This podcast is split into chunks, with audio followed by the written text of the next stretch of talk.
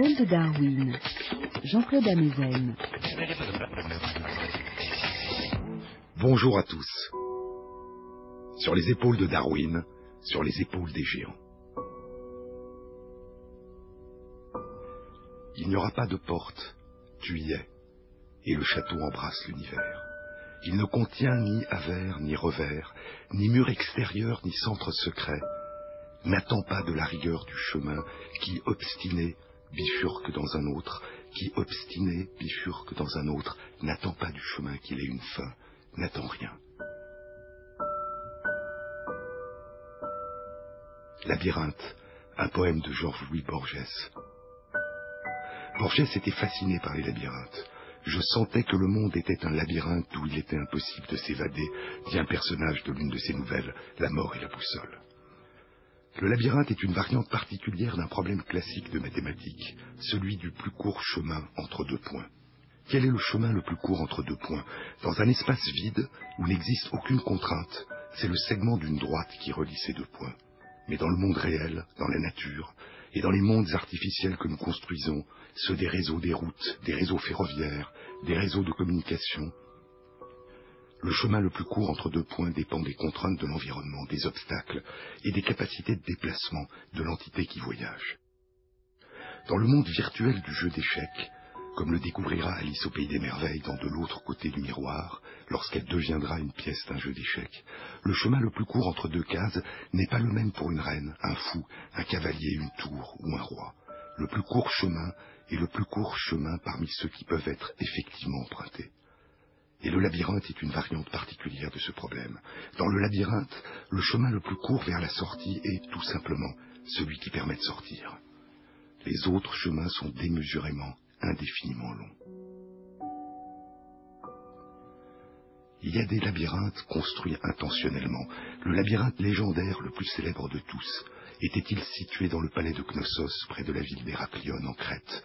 Dans ce palais dont les ruines, pour partie restaurées, révèlent un royaume datant d'il y a près de 4000 ans, nul ne le sait. Mais ce que dit la légende, c'est que Pasiphae, la femme du roi de Crète, Minos, donna un jour naissance au Minotaure, mi-homme, mi-taureau, qui dévorait de jeunes garçons et de jeunes filles. Et le roi Minos demanda à Dédale, grand architecte, grand inventeur, de construire un palais dont le Minotaure ne pourrait s'échapper. Et Dédale construisit le labyrinthe, le palais aux inextricables détours, dit Virgile dans l'Énéide.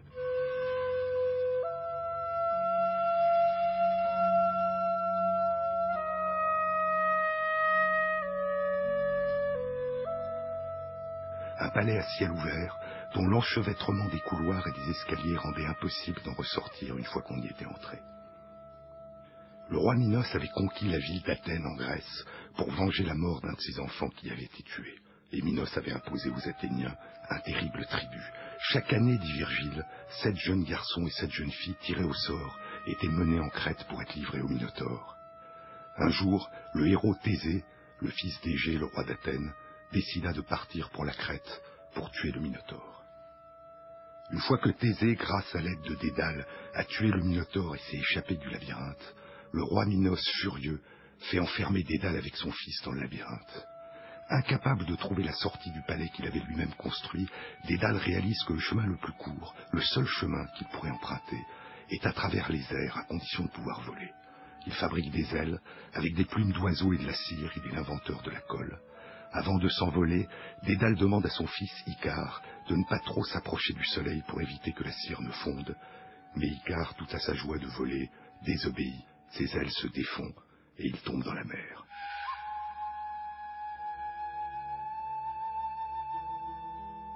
Et cette tragédie interrompra pour un temps, pour Dédale, une succession d'inventions suivies de désastres.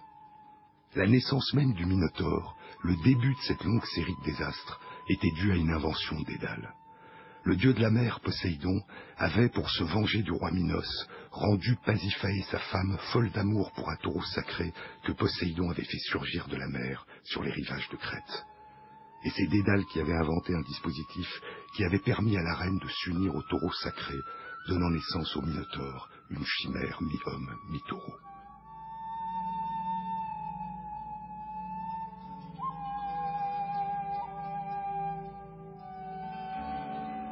En 1923, le grand généticien John Haldane avait donné une conférence intitulée Dédale ou la science et le futur pour souligner les problèmes posés par la science et la technologie moderne qui, comme Dédale, pensaient pouvoir toujours résoudre par de nouvelles inventions les problèmes causés par ces précédentes inventions à la métaphore habituellement proposée d'une science et d'une technique transgressant l'ordre de l'univers, à l'image de Prométhée qui dérobe le feu au dieu de l'Olympe pour le donner aux hommes, John Haldane opposait la métaphore de Dédale, qui était pour lui le prototype du scientifique et du technicien créatif, mais inconscient et irresponsable.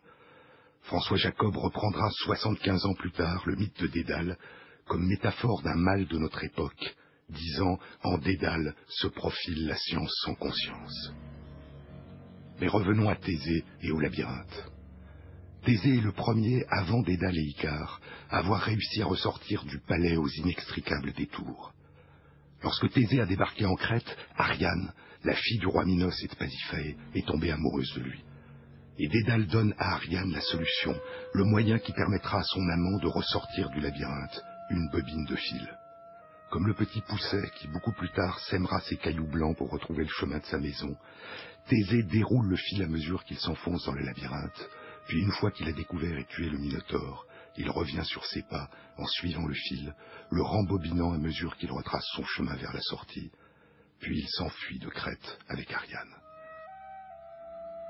Écoutons Borges. Le fil que la main d'Ariane glissa dans la main de Thésée, dans l'autre il tenait l'épée, pour que celui-ci s'enfonce dans le labyrinthe et découvre le centre, l'homme à la tête de taureau, ou comme le veut Dante, le taureau à tête d'homme, et puisse, sa prouesse accomplie, détisser les mailles de pierre et revenir vers elle, son amour. Thésée ne pouvait savoir que de l'autre côté du labyrinthe se trouvait l'autre labyrinthe, celui du temps. Le fil s'est perdu, poursuit Borges, le labyrinthe s'est perdu lui aussi. À présent, nous ne savons même plus si c'est un labyrinthe qui nous entoure, ou un cosmos secret, ou un chaos hasardeux. La beauté de notre devoir est d'imaginer qu'il y a un labyrinthe et un fil. Nous ne trouverons jamais le fil. Ou peut-être le trouvons-nous et le perdons-nous. Dans un acte de foi, dans une cadence, dans le rêve, dans les mots que l'on nomme philosophie, ou dans le pur et simple bonheur. Goûte-moi goûte l'amour qui vient de moi. Épice orientale, doux amer condiment spécial, un petit goût de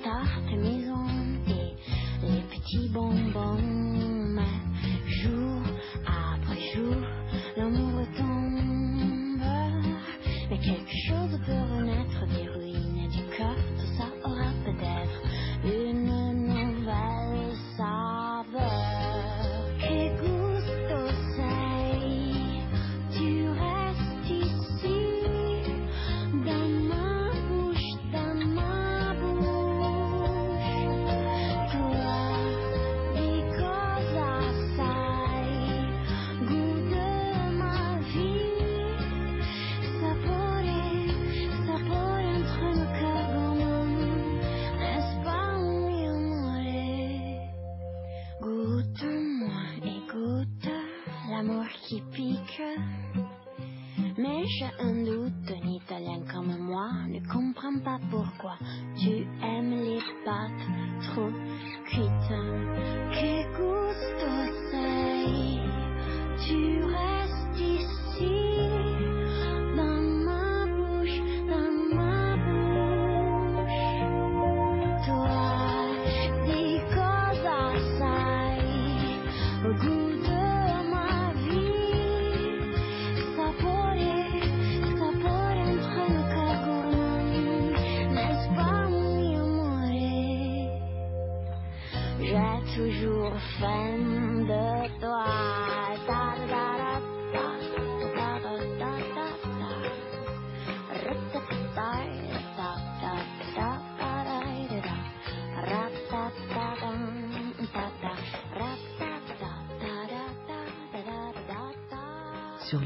de Darwin, Jean-Claude Amezen.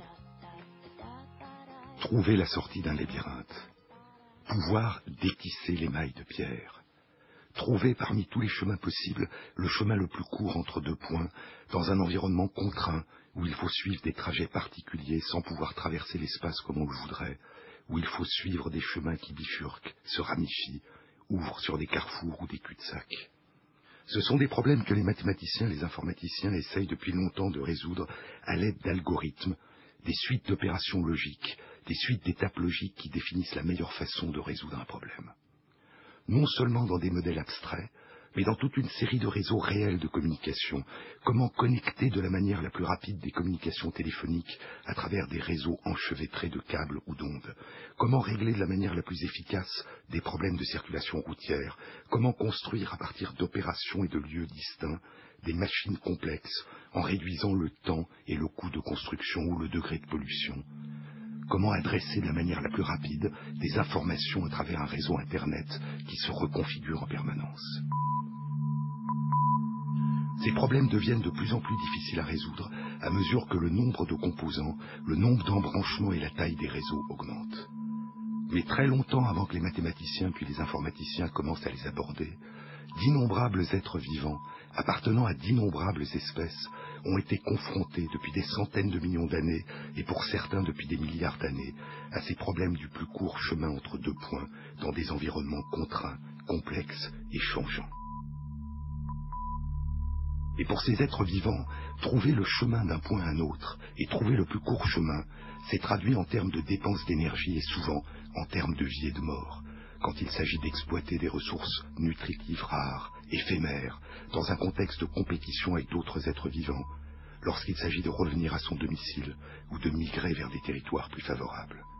Et dans de très nombreuses espèces vivantes, ces capacités à résoudre le problème du plus court chemin ont été optimisées de génération en génération au long de l'évolution du vivant. Je vous ai parlé dans de précédentes émissions des réalisations extraordinaires du monde des fourmis. Et depuis 20 ans, certains algorithmes informatiques se sont inspirés des performances collectives remarquables de certaines colonies de fourmis. Ce qui a éveillé l'intérêt des chercheurs en informatique, c'est la capacité des colonies de fourmis de faire émerger des solutions globales, optimales, en l'absence de tout système de contrôle central, à partir d'une succession d'interactions élémentaires entre des individus qui ne disposent chacun que d'informations locales. Ces algorithmes informatiques, intitulés modèles d'optimisation par colonies de fourmis, répandent dans les réseaux des colonies de fourmis virtuelles qui explorent tous les chemins possibles entre deux points particuliers à travers un réseau. Et elles découvrent le chemin le plus court entre ces deux points. Ces fourmis virtuelles, comme les véritables fourmis ouvrières qui vont pour la première fois à la recherche de leur nourriture, explorent le territoire, le réseau, au hasard, et déposent au long du chemin des molécules odorantes, des phéromones volatiles, virtuelles, qui s'évaporent rapidement et qui recrutent des fourmis virtuelles voisines. Pour un même nombre de fourmis qui le parcourent, plus le chemin parcouru est court, moins vite les phéromones déposés s'évaporent, et plus le chemin devient balisé et recrute progressivement, au bout d'un certain nombre de passages, le plus grand nombre de fourmis, au bout d'un temps relativement court, seul et emprunté par toutes les fourmis virtuelles, le chemin le plus court. Ces algorithmes informatiques, fondés sur des connaissances concernant le comportement réel de certaines familles de fourmis, trouvent de manière rapide et effective les solutions aux problèmes du plus court chemin entre deux points à l'intérieur de réseaux statiques qui ne se modifient pas mais ils opèrent très mal à l'intérieur de réseaux qui se modifient, se reconfigurent, où certains chemins disparaissent ou sont bloqués, les réseaux dynamiques. Or, la plupart des réseaux pour lesquels ces algorithmes seraient le plus utiles sont des réseaux dynamiques. Dans la nature, pour les êtres vivants, les problèmes du plus court chemin se posent le plus souvent dans des environnements dynamiques qui se transforment. Les fourmis, les véritables fourmis que les fourmis virtuelles des informaticiens tentent d'imiter, sont-elles capables de résoudre efficacement les problèmes du plus court chemin dans un environnement dynamique, complexe et changeant? C'est la question qu'a posée une équipe de chercheurs regroupant des biologistes spécialistes du comportement des fourmis et des chercheurs en mathématiques.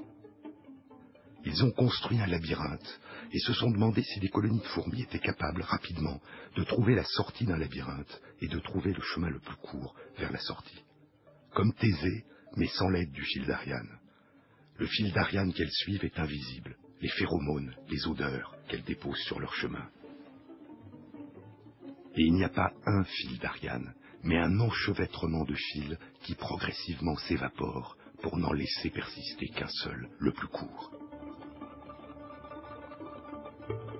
Les chercheurs ont exploré pendant une année les capacités de 30 colonies composées de 500 ouvrières et d'une reine, et de 30 colonies composées de 1000 ouvrières et de deux reines, de fourmis argentines, l'inépithéma humilée, de redoutables conquérantes qui envahissent les territoires où elles migrent, exploitant les ressources aux dépens des fourmis qui vivent dans ces régions. Le labyrinthe, à ciel ouvert comme celui de Dédale, pour permettre l'évaporation des phéromones, est une transposition en deux dimensions d'un casse-tête en trois dimensions appelé les tours de Hanoï. Des disques de diamètres différents, percés au centre, sont emmanchés sur une tige verticale de bois, la tour les disques étant de diamètre de plus en plus petit à mesure qu'on s'éloigne de la base. Le casse-tête consiste à placer ces disques sur une autre tour, dans le même ordre, en passant par une tour intermédiaire, en un minimum de coups, un minimum de déplacement de disques, le plus court chemin d'une tour à une autre, en suivant un certain nombre de règles, de contraintes. La transposition du casse-tête en deux dimensions donne une espèce de losange contenant un labyrinthe de couloirs formant une série de 64 hexagones les chercheurs ont placé l'une des extrémités du losange à l'entrée de la fourmière, et à l'extrémité opposée, distante d'un mètre, ils ont déposé une source de nourriture. Le labyrinthe comporte 32 768 chemins différents possibles entre l'entrée et la sortie, sans compter les innombrables trajets si l'on revient sur ses pas. Parmi tous ces chemins, il y en a deux qui sont les plus courts entre l'entrée et la sortie. Les résultats de la recherche ont été publiés cette année. Au bout d'une heure, 93% des 60 colonies avaient découvert l'un des deux chemins les plus courts entre l'entrée et la sortie du labyrinthe et l'empruntaient dans les deux sens pour aller chercher la nourriture et pour la rapporter à la fourmière. The sisters of mercy, they are not departed or gone. They were waiting for me when I thought that I just can't go on. Brought me their comfort, and later they brought me this song. Oh, I hope you run into them, you who've been traveling so long.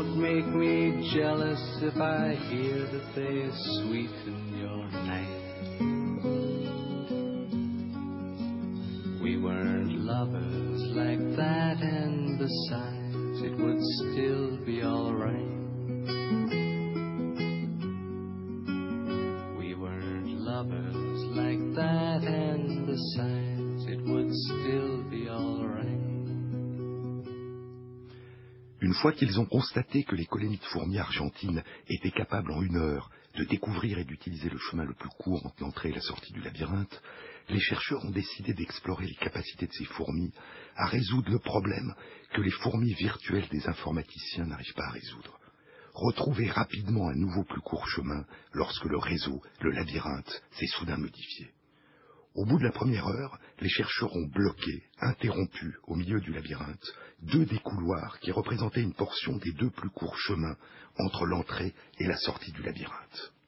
Pour les fourmis virtuelles des informaticiens, lorsque le plus court chemin est bloqué à son milieu par exemple, le problème est qu'elles se mettent alors à suivre le chemin le plus balisé par les phéromones virtuels, et c'est celui qu'elles viennent de parcourir, et qui les ramène donc à leur point de départ.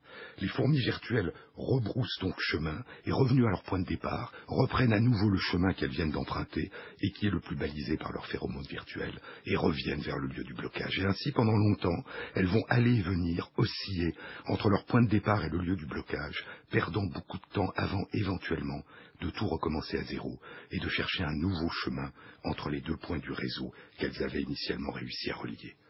Des recherches indiquaient que le même problème se posait aux véritables fourmis lorsque le plus court chemin qu'elles avaient découvert était soudainement bloqué. Mais ce n'est pas le cas, du moins pour les colonies de fourmis argentines. Une fois que les deux chemins les plus courts de leur labyrinthe ont été interrompus, parmi les 32 766 chemins restants, il y en a quatre nouveaux qui sont les plus courts entre l'entrée et la sortie. Au bout de dix minutes, un quart des colonies ont découvert l'un de ces quatre chemins les plus courts et l'utilisent, et au bout d'une heure, 100% des colonies vont chercher la nourriture et la ramènent à la fourmière en utilisant l'un des quatre chemins les plus courts entre ces deux points. Les véritables fourmis argentines, contrairement aux fourmis virtuelles des informaticiens, ne rebroussent pas chemin vers leur point de départ au long des routes les plus marquées lorsque le plus court chemin a été bloqué. Elles délaissent le chemin le plus balisé, devenu inutile, se mettent à changer de direction, explorant les couloirs voisins du couloir bloqué, faisant dans certains cas une succession de changements de direction de 180 degrés, et redécouvrent d'autres chemins, et rapidement parmi ces chemins, le plus court. Ces résultats indiquent que les fourmis mémorisent la direction dans laquelle se trouve la nourriture et la fourmilière et vont à la recherche d'un nouveau chemin dans la bonne direction. Contrairement aux fourmis virtuelles des informaticiens qui n'en sont pour l'instant qu'une pâle imitation, elles s'adaptent de manière dynamique à des environnements changeants et ne demeurent pas prisonnières des solutions optimales qu'elles ont découvertes auparavant.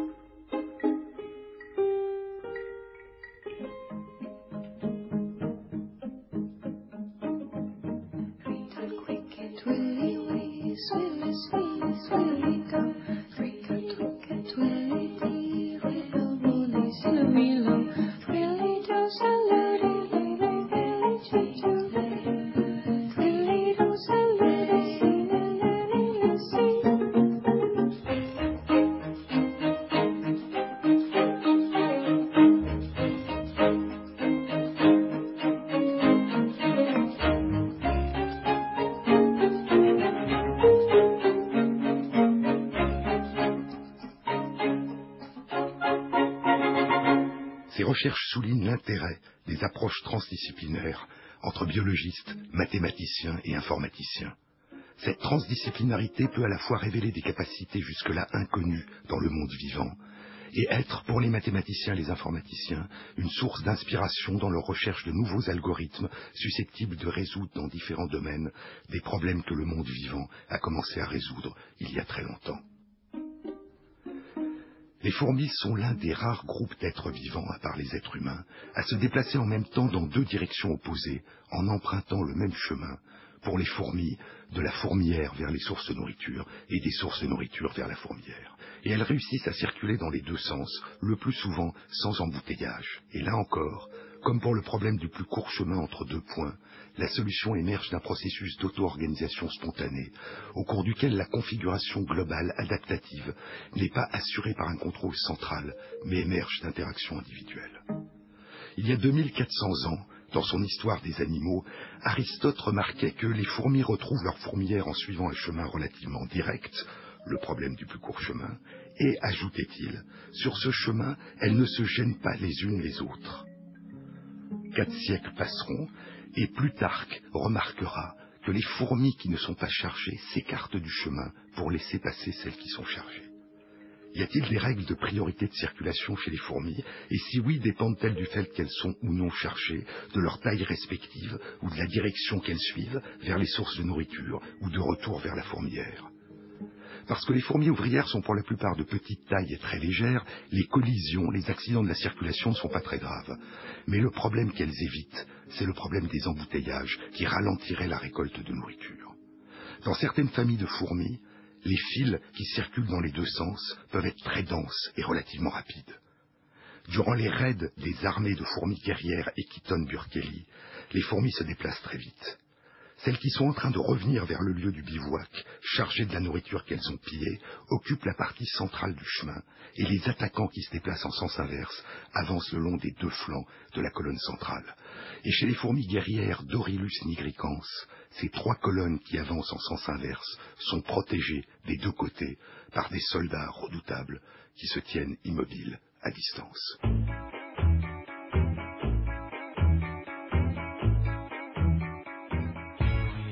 Sous le ciel grec, un bateau, deux bateaux, trois bateaux sans chantant.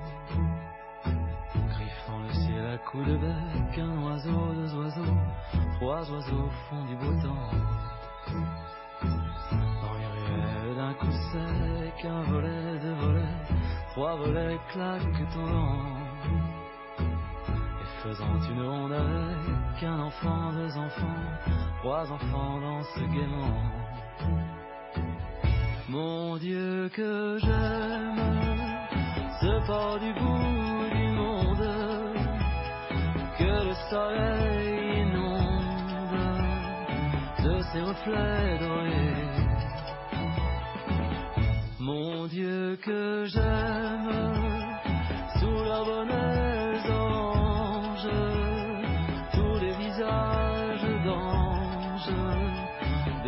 du Pirée.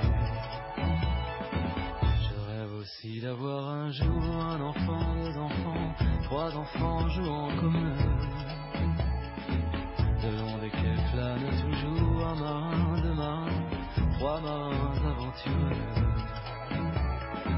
De notre amour, on se fera un amour, dix amours, mille amours noyés de bleu.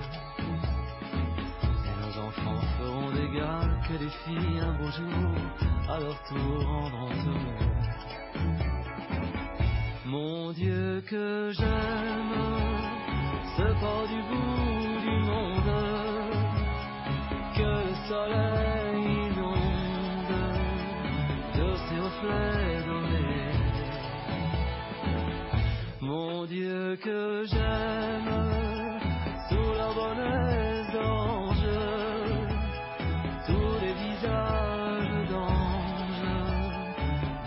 des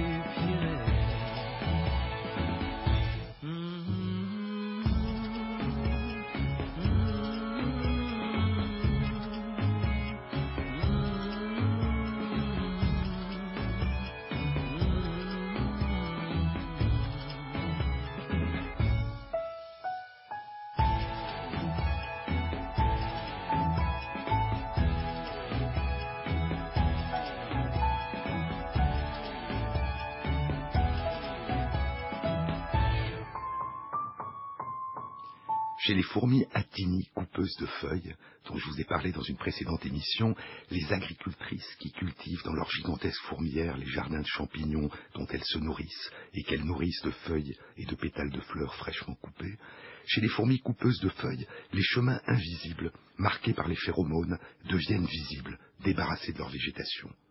L'avantage est que la route dégagée accélère la vitesse de déplacement et facilite le transport des feuilles, mais le coût en énergie dépensée est élevé, car la végétation et les débris sont enlevés en permanence. La plupart des chemins qu'utilisent les autres familles de fourmis sont invisibles.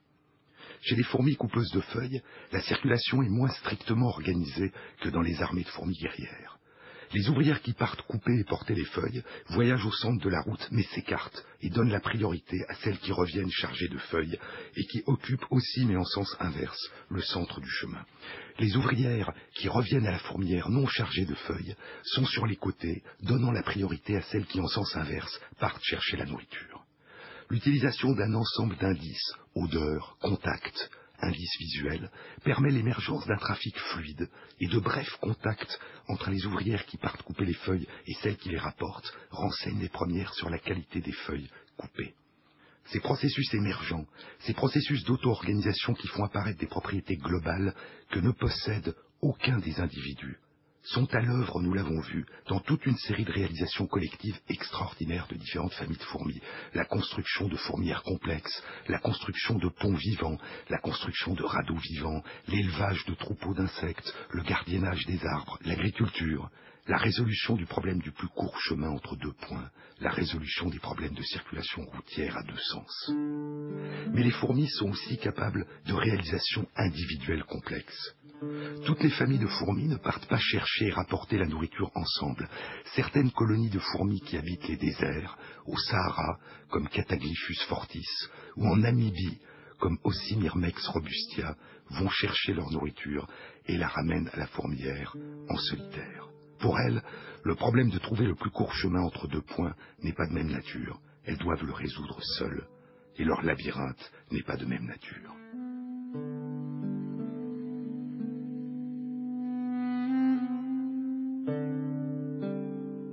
Il y a une nouvelle de Borges qui s'intitule Les deux rois et les deux labyrinthes. Il y avait un roi de Babylone, dit Borges, qui avait été construire par son architecte un palais, un labyrinthe semblable à celui du roi Minos en Crète. Un jour, pour montrer sa puissance à un roi d'Arabie qui le visite, il le fait entrer dans le labyrinthe et le laisse errer un jour entier. Plus tard, pour se venger, le roi d'Arabie conquiert Babylone et ramène dans son pays le roi de Babylone prisonnier. Je vais vous faire découvrir mon labyrinthe, dit-il au roi de Babylone. Mon labyrinthe n'a aucun escalier qui doive être gravi, aucune porte à forcer, aucun couloir tortueux à arpenter, ni aucun mur pour empêcher le passage. Alors, dit Borges, il défit les liens qui entravaient le roi de Babylone et l'abandonna au milieu du désert.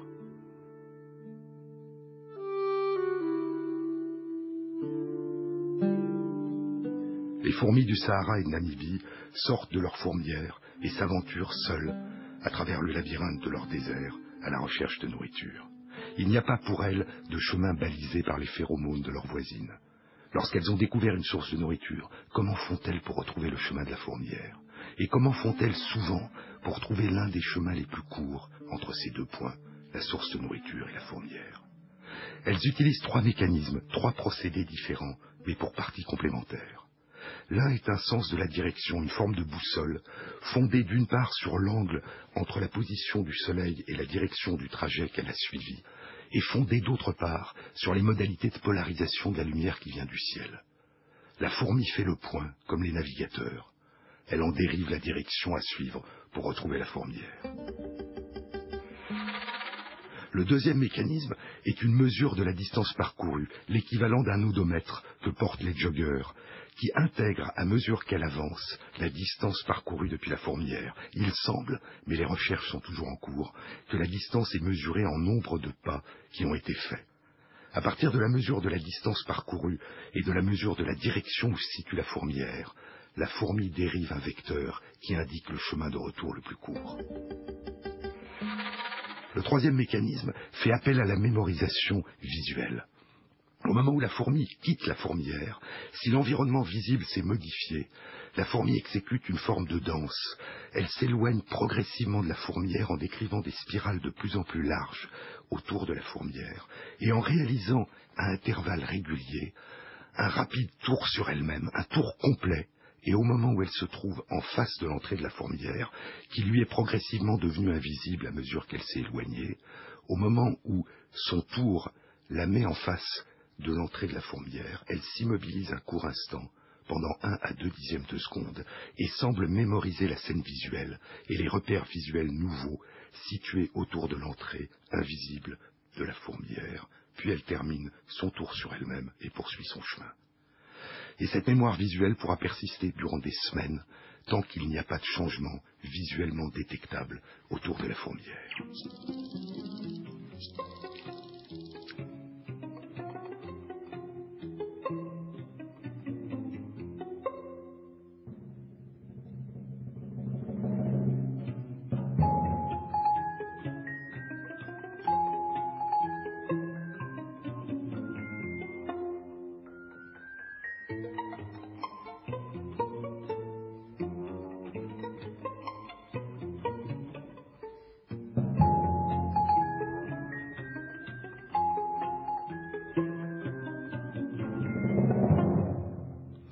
A trois ans, une publication décrivait les résultats d'une étude qui visait à déterminer les conditions respectives de recours au compteur de distance et à la mémoire visuelle lors du chemin de retour vers la fourmière.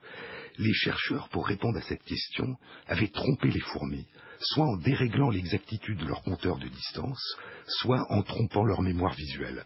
Comment dérègle-t-on un compteur de distance En prenant une fourmi et en la reposant ailleurs, sans qu'elle ait elle-même parcouru le trajet? Comment tromper la mémoire visuelle En déplaçant les repères visuels qui sont autour de la fourmière et en les plaçant ailleurs, sur le chemin de la fourmi? Les résultats indiquent une certaine hiérarchie dans l'utilisation de ces deux mécanismes. Plus ce compteur de pas de la fourmi lui indique que la distance qui lui reste à parcourir est grande, et moins elle tient compte des indices visuels le long du chemin. Plus son compteur de pas lui indique que la distance parcourue au retour est proche de la distance parcourue à l'aller, et plus elle tient compte des indices visuels pour chercher l'entrée de la fourmière.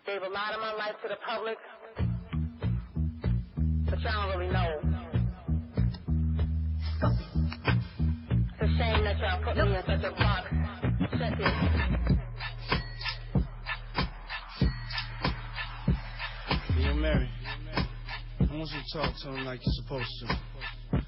Come on.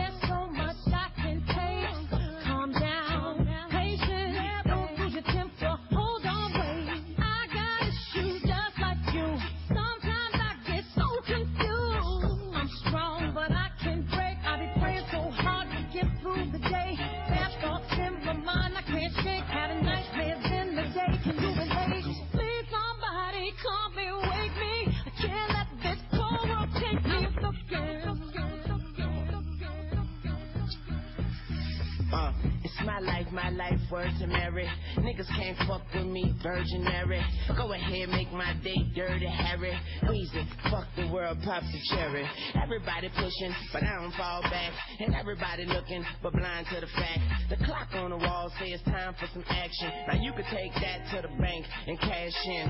I'm feeling myself, fuck if they feeling me. Can't spell them without me. It's them or me.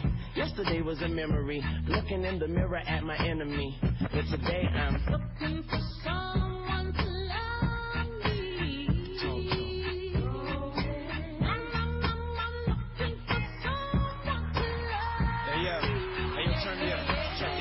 my drama, my karma, my love, my life, dear mama. The wars I fought, scars that I garnered, the hustle, I got that honest from my father. Mix me with violence, blend me with peace, combine me with hate, and I can't face defeat. I did it all in a week, still incomplete as I stand on my feet.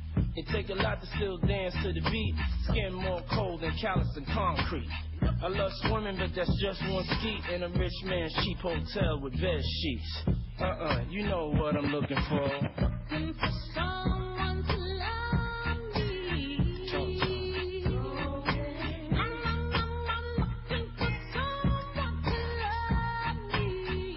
Sur les épaules de Darwin, Jean-Claude Amezen. Dans ce labyrinthe sans aucun escalier à gravir, sans aucune porte à forcer, sans aucun couloir tortué à arpenter, ni aucun mur pour empêcher le passage, dans ce grand labyrinthe des déserts, les fourmis du Sahara et de Namibie découvrent individuellement le plus court chemin entre deux points par des moyens radicalement différents de ceux qu'utilisent collectivement les colonies de fourmis argentines qui explorent les 32 768 couloirs tortueux du labyrinthe du casse-tête des tours d'Hanoï.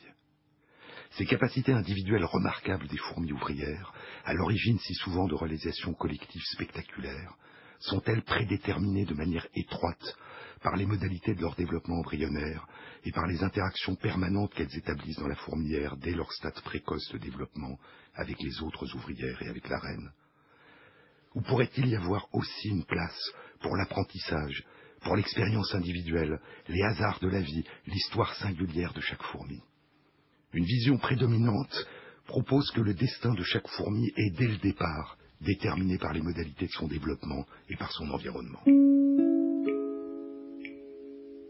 Dans les grandes colonies de fourmis à coupeuses de feuilles, par exemple, c'est l'environnement de la nymphe dès le départ, une fois pour toutes, qui déterminera si elle deviendra ouvrière ou reine. Et une ouvrière ne pourra pas se transformer en reine, même si la reine meurt. Et l'environnement donnera naissance à des ouvrières très différentes dès leur naissance, par leur taille, leur poids, leur morphologie, leur comportement, qui vont se spécialiser chacune dans l'une des vingtaines ou trentaines de tâches très différentes. Un autre facteur qui intervient dans cette répartition des tâches est l'âge de l'ouvrière. Les jeunes assurent les tâches à l'intérieur de l'environnement protégé de la fourmière. Certaines veillent sur les œufs, nourrissent les nymphes, nourrissent la reine. D'autres réceptionnent les feuilles fraîchement coupées. D'autres encore les découpent en plus petits morceaux. D'autres encore, de plus petite taille, insèrent les morceaux dans le jardin de champignons. D'autres de plus petite taille encore patrouillent le jardin, explorant avec leurs antennes l'état de santé du jardin et les jeunes soldates gardent l'intérieur de la fourmière. Et ce sont les ouvrières plus âgées qui assurent les activités plus dangereuses à l'extérieur de la fourmière, couper les feuilles, les transporter sous la garde des toutes petites fourmis juchées sur les feuilles qui protègent leurs grandes sœurs des attaques de mouches parasites. Et les soldats plus âgés veillent à l'extérieur.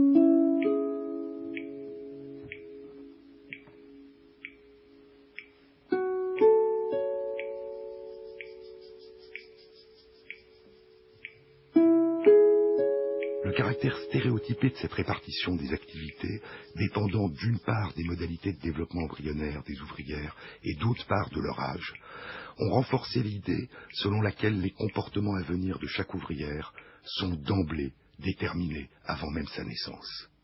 Mais depuis une vingtaine d'années, certaines recherches suggèrent que l'histoire individuelle, l'expérience individuelle pourrait aussi jouer un rôle, au moins dans certaines familles de fourmis où ces phénomènes ont été mis en évidence.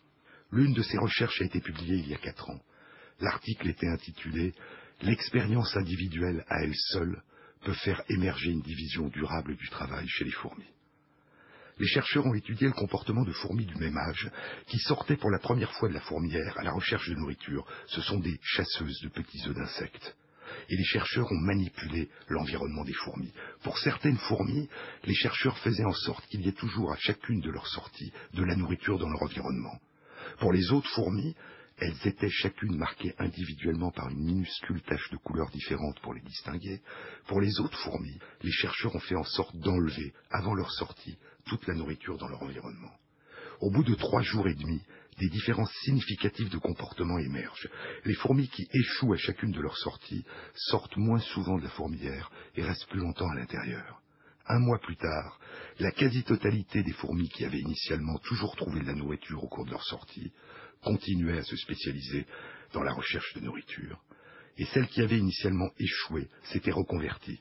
Elles s'étaient spécialisées dans le rôle de babysitter. Elles s'occupaient des nymphes à l'intérieur de la fourmière. Cette reconversion était probablement due à la conjonction de deux facteurs se renforçant mutuellement. Les fourmis qui échouaient initialement, systématiquement, dans leurs efforts pour ramener de la nourriture, avaient eu rapidement tendance à sortir de moins en moins souvent et donc à rester de plus en plus longtemps dans la fourmière. Et en restant, elles ont probablement été de plus en plus exposées aux signaux émis par les nymphes à l'attention des babysitters qui s'en occupent et les nourrissent. une démotivation de plus en plus importante à l'égard de la recherche de nourriture et une exposition de plus en plus importante aux nymphes ont probablement joué un rôle complémentaire dans leur reconversion de chasseuses en nurses. Cette recherche indique que toute chose étant par ailleurs apparemment égale, ces fourmis s'engagent dans différentes activités en fonction de leur expérience individuelle, de leurs succès ou de leurs échecs. Mais les colonies de ces fourmis, ces Rapakis biroi, sont très particulières. Elles n'ont pas de reine, et chaque fourmi se reproduit par parthéogénèse. Ce degré de flexibilité individuelle, cette plasticité comportementale, est-elle liée à l'absence d'une structuration sociale hautement hiérarchisée et notamment à l'absence de reine? L'émergence des sociétés plus complexes et plus sophistiquées de fourmis implique-t-elle en retour une diminution, une restriction du champ des possibles de chacun des individus qui les composent et les construisent? D'autres recherches dans des colonies de fourmis qui donnent naissance à des ouvrières et à une reine suggèrent que l'apprentissage, l'expérience individuelle, l'histoire singulière pourraient aussi jouer un rôle dans ces sociétés très hiérarchisées et participer aux propriétés émergentes de ces collectivités. Des travaux indiquent qu'il existe aussi une plasticité cérébrale chez les fourmis et que les connexions entre leurs cellules nerveuses, les synapses, se modifient et se remodèlent au cours de leur existence à mesure que se modifie le répertoire de leur comportement. Et l'expérience personnelle pourrait jouer un rôle dans ces reconfigurations. Ces travaux ne nous disent rien, bien sûr, sur la façon dont chaque fourmi se représente et ressent le monde et sa propre existence, mais ils ouvrent d'autres questions fascinantes. Jusqu'à quel point l'exploration du champ des possibles, en fonction des contingences de l'histoire individuelle, joue-t-elle et a-t-elle pu jouer un rôle dans la splendide épopée des fourmis à travers l'espace et le temps? C'est un champ de recherche nouveau, objet depuis peu de débats et qui commence à changer le regard porté sur leur univers étrange et merveilleux.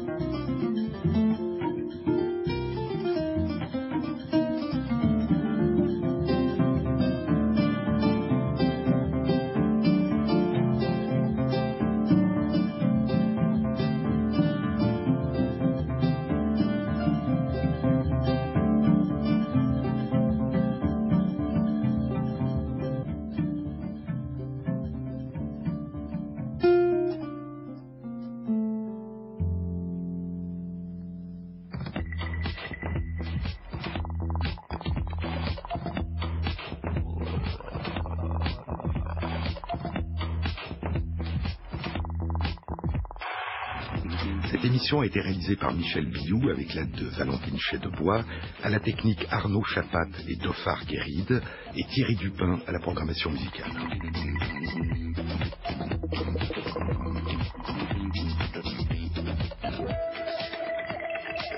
Bon week-end à tous, à la semaine prochaine.